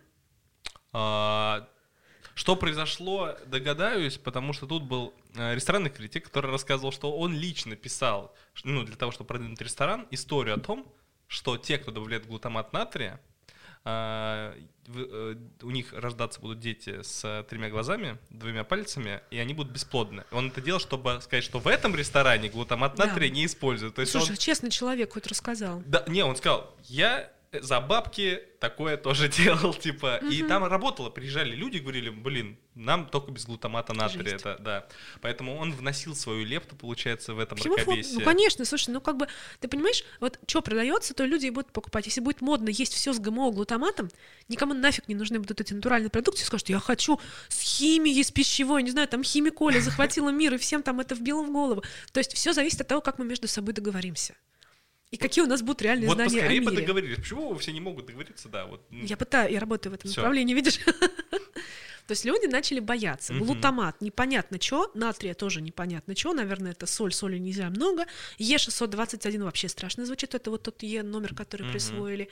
И, значит, начали рассказывать про то, что на мозг влияет, дети действительно уродами там родятся, ну, уродами неправильно говорить, с дефектами родятся, да, там покраснение лица, сердцебиение, аллергии и так далее. Но давайте логически помыслим, если это вещество есть в любом белке, даже в материнском молоке, с чего бы вдруг оно на нас так реагировало? Но я могу парировать. А, Давай. если оно есть в материнском молоке, но я могу сделать умозаключение, что 100% людей, которые ели глутамат натрия, умерли. Ну вот опять. Да, вот вода и глутамат натрия. Мы нашли корень зла. Да, люди, перестаньте их есть. Откажитесь от глутамата натрия и воды, и вы еще быстрее умрете. Да, вот, вот это зло, жидкое зло. Не, все мы умрем, но не все сразу. Это очень радует. Нет, почему? Метеориты. Это говорят ученые, я тоже вот смотришь, интересуюсь разными там сферами, что, скорее всего, такое маловероятно. Очень-очень низкая вероятность того, что вот упадет один метеорит и всех нас прихлопнет. Да, тут был астрофизик, он, кстати, он клево Вот. объяснил это, что я смотрел фильм с Ди Каприо, вот, «Не смотри вверх» или, наоборот, или Мгм. просто Или не вверх. смотри вниз. Или смотри, да. А, Он сказал, что такой сценарий маловероятен. Да, да, да, да. Именно про это я говорю. Вот, кстати, хочу этот фильм посмотреть. Ну вот, и значит, а, что делают ученые? Ученые никогда ничего не принимают на веру. Они действительно изучили глутамат. Ну а вдруг он в таких концентрациях в таких продуктах как-то влияет. И есть просто огромный массив данных, это там все источники есть в сети, есть у меня, там можете там ко мне обратиться, у меня целый пост, там вот все это вывешиваю. Изучали глутамат натрия, оказалось, что он совершенно безвреден, ничего он это не вызывает, ни с каким синдромом китайского ресторана не связан, с аллергиями не связан, ну, если только вот какие-то неспецифичные совсем случаи, когда, ну, у людей бывает на все аллергии, там, на солнце, на воду, к сожалению, mm-hmm. да, и так далее. То есть это безопасное вещество, которое мы и так, и так все время потребляем. Единственный с ним момент в чем? что, конечно же, его добавляют в продукты типа снеков, чипсики, дошираки, а, пюре быстрого приготовления, вот это все. И благодаря тому, что ну, изначально эти продукты, они если без глутамата натрия, без соли, без сахара, они вообще невкусные. Они mm-hmm. просто, ну, как картон, ну, ну, так, как лапша обычная. А так у нас создается ощущение, что тут есть, ну, мозг все равно, что он как бы вперед нас бежит, он воспринимает это как белковую пищу, как ценную, которую нужно съесть больше. То есть у нас mm. программа вот это есть больше глутаматной еды. И, конечно, можно переесть. Но это не проблема глутамата натрия, это проблема переедания, непонимания составов и вообще, ну, не включания головы, на мой взгляд. Ну да, все хорошо в меру, на самом деле. И то, что а, э, ну, наш мозг с нами так играет, ну, блин, благодаря этому мы выжили. А сейчас в мир изобилия это играет с нами злую шутку. То есть, типа, вот это потолстение, мал- малоактивный образ жизни, наш вид шел к этому всю жизнь, чтобы есть жирную, сладкую пищу, которая усваивается за 5 секунд, и лежать на диване. Да. Он мечтал об этом, а теперь мы страдаем и рефлексируем. Да. Типа, а может быть, выйдем с палатками и пешком 24 километра по лесу? Это же так хайпово. Наш предок такой, типа, а можно мак и полежать? Типа, Именно, именно. Мы не, мы не приспособились еще к новому образу жизни. Я очень хотела бы, чтобы придумали, ну, такая тоже мечта волшебная, чтобы придумали какое-то лекарство, чтобы я прожила тысячу лет или две тысячи, или три тысячи лет. И посмотрите, что будет через несколько тысяч лет. Может, что-то изменится в этом Люди плане. будут пить и воровать, как этот э, говорил. Разбудите меня, да. Солженицын. Не помню, я не помню тоже да, кто, но я верю, что так и будет. Я хотел, да. кстати, это под завершение посмотреть, что на воде написано, угу. что здесь вообще в составе Да, еще воды хотела есть. чуть-чуть, если можно, про глутамат. Э, Конечно. У нас есть в мозгу так называемые глутаматные рецепторы. То есть глутамат... Мозгу? Мозгу, мозги. Но не на языке. Мозгу. Нет, значит... Рецепторы, наверное, на языке все-таки, а здесь что-то просто это обрабатывает. Не-не-не, подожди, а, подожди. Нет? А, глутамат натрия это также для нас нейромедиатор, который mm. передает сигналы там, в нервной системе. И эта система, у нас внутри мозга очень много глутамата. Серьезно. То есть, ну, ну, эволюционно так опять сложилось, да, потому что это самая такая распространенная аминокислота. Удобненько было эволюции mm. так сделать. И если содержание глутамата в мозге, как и нейромедиатора, увеличится, то это может принести, привести к серьезным последствиям, к повреждению мозга. Mm. И отсюда люди делают вывод, что если переесть глутамата, это будет опасно для мозга. То есть все, как бы получил его много. Но Опять-таки, никто не помнит, что есть гематоэнцефалический барьер, который не пропускает в мозг все подряд из крови. И глутамат, который мы едим с чипсиками, он никак не попадет в мозг, он не повлияет, хоть ты кило их съешь, да, ну, то есть организм физиологически иначе устроен. И проводились тоже исследования, конечно, то есть это настолько незначительно, там может повыситься концентрация, либо не повыситься вообще, что ни на что не влияет. Но а, расстроится вот этот глутаматный баланс именно в мозге, может, например, из-за инсультов, из-за травм, аварии, переломы и так далее. То есть люди слышат слово угу. глутамат, и все, и понеслась. Они не разбираются дальше в этом. Об этом тоже надо рассказывать, что у вас из желудка никак в мозг не попадет это, именно сам глутамат. Ну, блин, знаешь... Глюкоза а... попадет, глутамат нет. Столько... Это вот мы просто сейчас говорили про еду и про химию в, пищ... ну, в пищевой промышленности. А тут каждый, кто сидел, каждый мечтал бы донести людям, что вот вы в это не верите, а и вы это не верите. И я думаю, просто столько информации, ну, среднестатистическому человеку просто за всю жизнь. И Подожди, он же все равно какую-то информацию потребляет. Пусть он потребляет не информацию о том, что все плохо, страшно, метеориты на нас там обрушатся, а адекватно. Ты все равно, ну, мы все равно все живем в информационном потоке, мы выбираем, чему верить, грубо говоря. Да, но он, он, возможно, хочет знать, что также миф, что это, грудной сбор помогает при проблемах с дыханием. А тут еще и пищевой технолог про глутамат натрия, а помимо глутамата натрия есть еще вот это. Но это же выстраивание картины мира. Нет, это я просто считаю, что да. нужно людям научиться задавать правильные вопросы. Да. То есть я наоборот считаю, что людям нужно не э, засорять мозг фактами, что вот это миф, это правда, а научить людей Самих мыслей, самих да. мыслей. Ловить типа, мол, рыбу. Совершенно согласна. Вот, потому что это же легче. То есть, мол, фармкомпании, им это невыгодно. А Теории заговора — это чушь. А, Если что-то написано, то можно загуглить. Ага. Да, желательно загуглить не обо что, а учебник какой-нибудь, например. Или, Или хотя бы англоязычную Википедию, где более-менее нормальные источники. Не, надо правильно формулировать. Потому что, смотри, если задать вопрос, плоская ли Земля, а ответ будет да. Или написать, точно ли Земля... Нет, э, Земля не плоская, там будет, конечно, не плоская. Если задать плоская, то, конечно, плоская. Там, в итоге, как задашь вопрос, такой ответ и получишь. Это же интернет. Поэтому нужно учить людей задавать правильные вопросы. И- Критическое мышление. Вот о чем мы весь как бы выпуск говорили, да. Да, на самом деле, вот все приходит. адекватность. Мгм. Сейчас я все-таки дочитаю упаковку э, воды, потому что я как-то читал, и в воде что-то было добавлено. Посмотрим, что, кстати, здесь. Страшная химия. Нет, точно, химоза есть. Мы ее найдем здесь.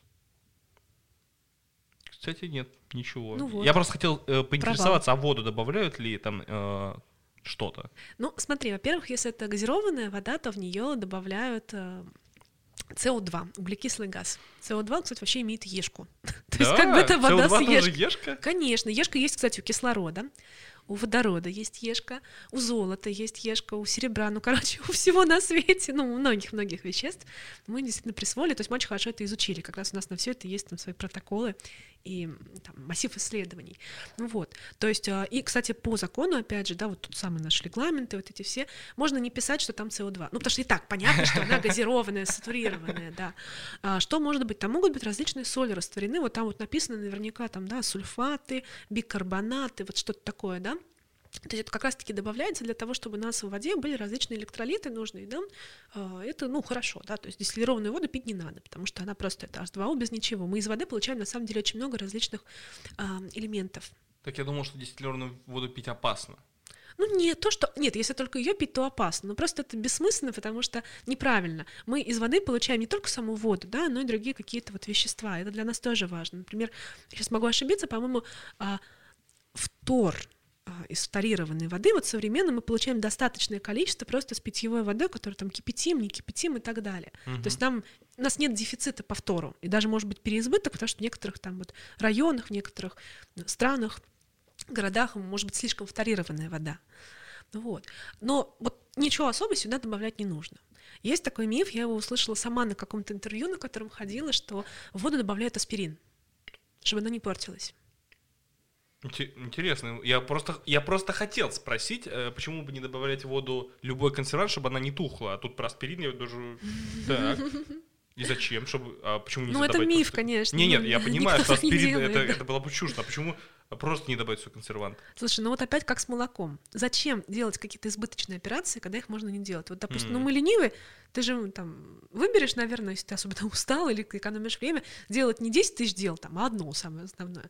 Вот в пищевке, в общем-то, так же. Если мы можем воду а, асептически упаковать, и знаем, что она вот так вот простоит, да, без доступа к воздуху, там, ну, в воде особо нечему-то портится, да, это все-таки не белок, там какой-то не жир. А если мы знаем, что она простоит год, два, три, а зачем что-то туда еще сыпать? Тем более там, ну, часто очень запрещено, допустим, по-моему, на- насколько я знаю, в гости на питьевую воду нельзя просто сыпать. М. Ничего. Зачем? Зачем вот это лишние, избыточные какие-то телодвижения? Когда оно и так работает, не обязательно что-то вот именно химическое такое добавлять. А, кстати, ты не в курсе, я еще задумался, вот есть же вода, которая, типа, на ней написано добыта там на 8 тысяч километров там ли под землей, а ее прям реально выкачивают, просто заливают бутылки, не- термически не обрабатывают, там нет вариации, что так глубоко там э, вирусы, мертвые животные, и потом это просто в бутылки закачивают и закрывают. Смотри, я не совсем эксперт по теме воды, я с ней не работала. Но, во-первых, что я знаю, что действительно вода, вот это артезианские скважины, которая очень-очень глубоко, там не живут бактерии. Да? Практически себе. нету. Могут быть, да, но это достаточно чистая вода. То есть раньше, как наши предки, колодцы выкапывали. Почему из колодца можно было так пить? Ну, потому что на той глубине особо ничего нету. М. Вот. Но, насколько я знаю, даже если добыли такую воду, но все равно, ну, кусочки глины, там, я не знаю, песочка, чего угодно, я думаю, что она все-таки проходит какую-то А. обработку, и очистку вообще должна проходить, то есть там есть много ступенчатой системы очистки воды от примесей, а, обеззараживания, возможно. То есть там тоже свой комплекс идет, можно, кстати, будет после после эфира нашего э, погуглить а, именно линии обработки воды. Мне самой даже вот сейчас интересно стало. То есть, конечно же, они не просто ее добыли откуда-то Мгм. и залили такие, типа, дай бог не испортит, дай бог никто не отравится. То есть, ну так пищевка не работает. Безопасность все-таки это очень важно. Да, нет, просто для меня, когда люди создают какой-то там продукт, э, ну, на предприятии, я понимаю, что там они что-то подумали, прикинули, поговорили со специалистами, как они будут его делать, чистить и так далее. А тут просто ты берешь у матушки природы, и ты гордишься тем, что это просто мы выкопали и дали вам. Да, и да, это да. очень глубоко. Это как гордиться тем, что я придумал там, лопатку копать. Подожди, есть экскаваторы, есть то, есть нет, лопатка, лопатка. Да, а я наоборот что-то сейчас задумался, а вдруг это опасно? Вдруг вода это опасно? Ну, если так делать, э, нарушая все стандарты, качества, подпольно как-то, незаконно, да, ну да, не очень полезно. Не-не, вот у меня мысль какая, ее очищают, но я думаю, очищают, как я дома, воду через фильтр, но имеется в виду Нет, от нет, там ну, тяжелого. намного более А я вот- серьезная очистка, конечно. А я вот просто про Больше то, что у нас же сейчас мы загрязняем нашу планету, это все оседает в грунтовые воды, потом же это как-то все фильтруется, и в итоге даже глубоко должно быть грязно уже, по идее. Мы же уже насвинячили же на планете. Не совсем так оно работает. Мы не можем насвинячить вглубь нашей земной коры. Ну, то есть у нас действительно могут там засоренными быть океаны, а, моря, там, какие-то нефтяные пятна далее. Опять же, повторюсь, все-таки это не совсем моя тема, да, поэтому мои размышления тут будут такими более... Вот знаешь, когда я не знаю, я, во-первых, честно говорю, что я прям не знаю досконально, во-вторых, я логически предполагаю, вот как оно логически может быть. То есть в любом случае, даже если у нас действительно там загрязненные какие-то источники воды, мы разрабатываем методики, как очистить от всего, что мы туда нагадили.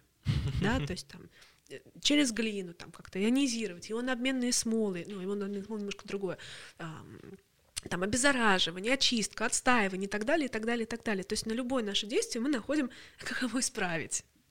Сначала портим, потом лечим. Да, типично. А, Рубрика «Книжная рекомендация». Давай. А, Не, не я рекомендую. Ты рекомендуешь. Можно свою книгу и рассказать про нее? Ой, так неловко, сама себя хвалю. Ну, значит, да, во-первых, действительно, а, я выпустила в прошлом году первую свою книгу. Называется она «Страшная химия. Еда с ешками» в издательстве «Бомбора», подразделение «Эксмо», то есть одно из самых крупных издательств России. Очень я этому горжусь и рада. И она посвящена как раз-таки Е-добавкам. То есть я вот эту всю тему, которую мы сейчас пытались коротенько за час с тобой проговорить, я ее разжевала вот прям с самых основ.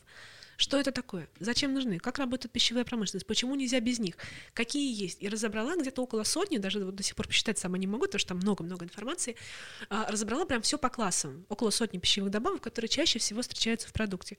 Красители от Е100 до Е199, консерванты, антиоксиданты, стабилизаторы. Вот так вот про каждую. Вот не как мы с тобой галопом, да? А из чего ее добывают, а как ее проверяли, а какие про нее есть мифы, а зачем она нужна и так далее, и так далее. И эта книга очень зашла моим читателям уже э, там продали первый тираж как-то очень супер быстро, там за полтора месяца. Сейчас второй там уже потихонечку, так это, надеюсь, третий будем готовить. И я ей очень горжусь. И планирую писать вторую книгу уже М. про то, как делают разную еду, там разные чипсики, не чипсики, колбасы, не колбасы. Может быть, может какая-то другая будет тема, пока вот немножечко плаваю. И из книг, блин, ну я, наверное, буду скучной, но я скажу, читайте учебники. Учебники? Ну, ладно, хорошо, читайте научпоп, читайте научно-популярную литературу, серьезную, пусть она будет просто написана, но она будет иметь достоверную информацию, достоверные источники. То есть, если автор просто что-то рассказывает, и нет никаких источников и подтверждений, либо это, это мой личный опыт, это моя уникальная методика, этому верить, наверное, не стоит. Стоит отнестись критически. Если же человек подтверждает свои слова, он может объяснить с точки зрения науки, как это работает, какие были исследования, вообще, что там по доказательности, тогда это уже там, другое. И таких книг сейчас очень много. Вот просто зайди в любой книжный про иммунитет, потрясающие книги, про еду полно, там не только моя, естественно, про науку, про математику, про физику, про ГМО, у Панчина тоже много прекрасных книг. Я просто его знаю. Кстати, надо его, надо с ним встретиться, обсудить один проект. Вот, ну то есть одной книгой ты ничего не решишь. Прочитав одну книгу, ты не станешь умным. Поэтому, если вот интересуешься темой, особенно если тревожишься, не понимаешь, как устроен мир, а правда, ну, в школе ну, плохо нас учили, то науч поп-литература, как бы, это хорошо. Понятное дело, что там тоже попадаются свои не самые хорошие авторы, не самые объективные. Есть книжки по химии, от которых такая хрень написана про химию, они прям причем популярные, к сожалению. Но здесь нужно разбираться. Спасибо, что пришла. Спасибо за приглашение, было очень круто.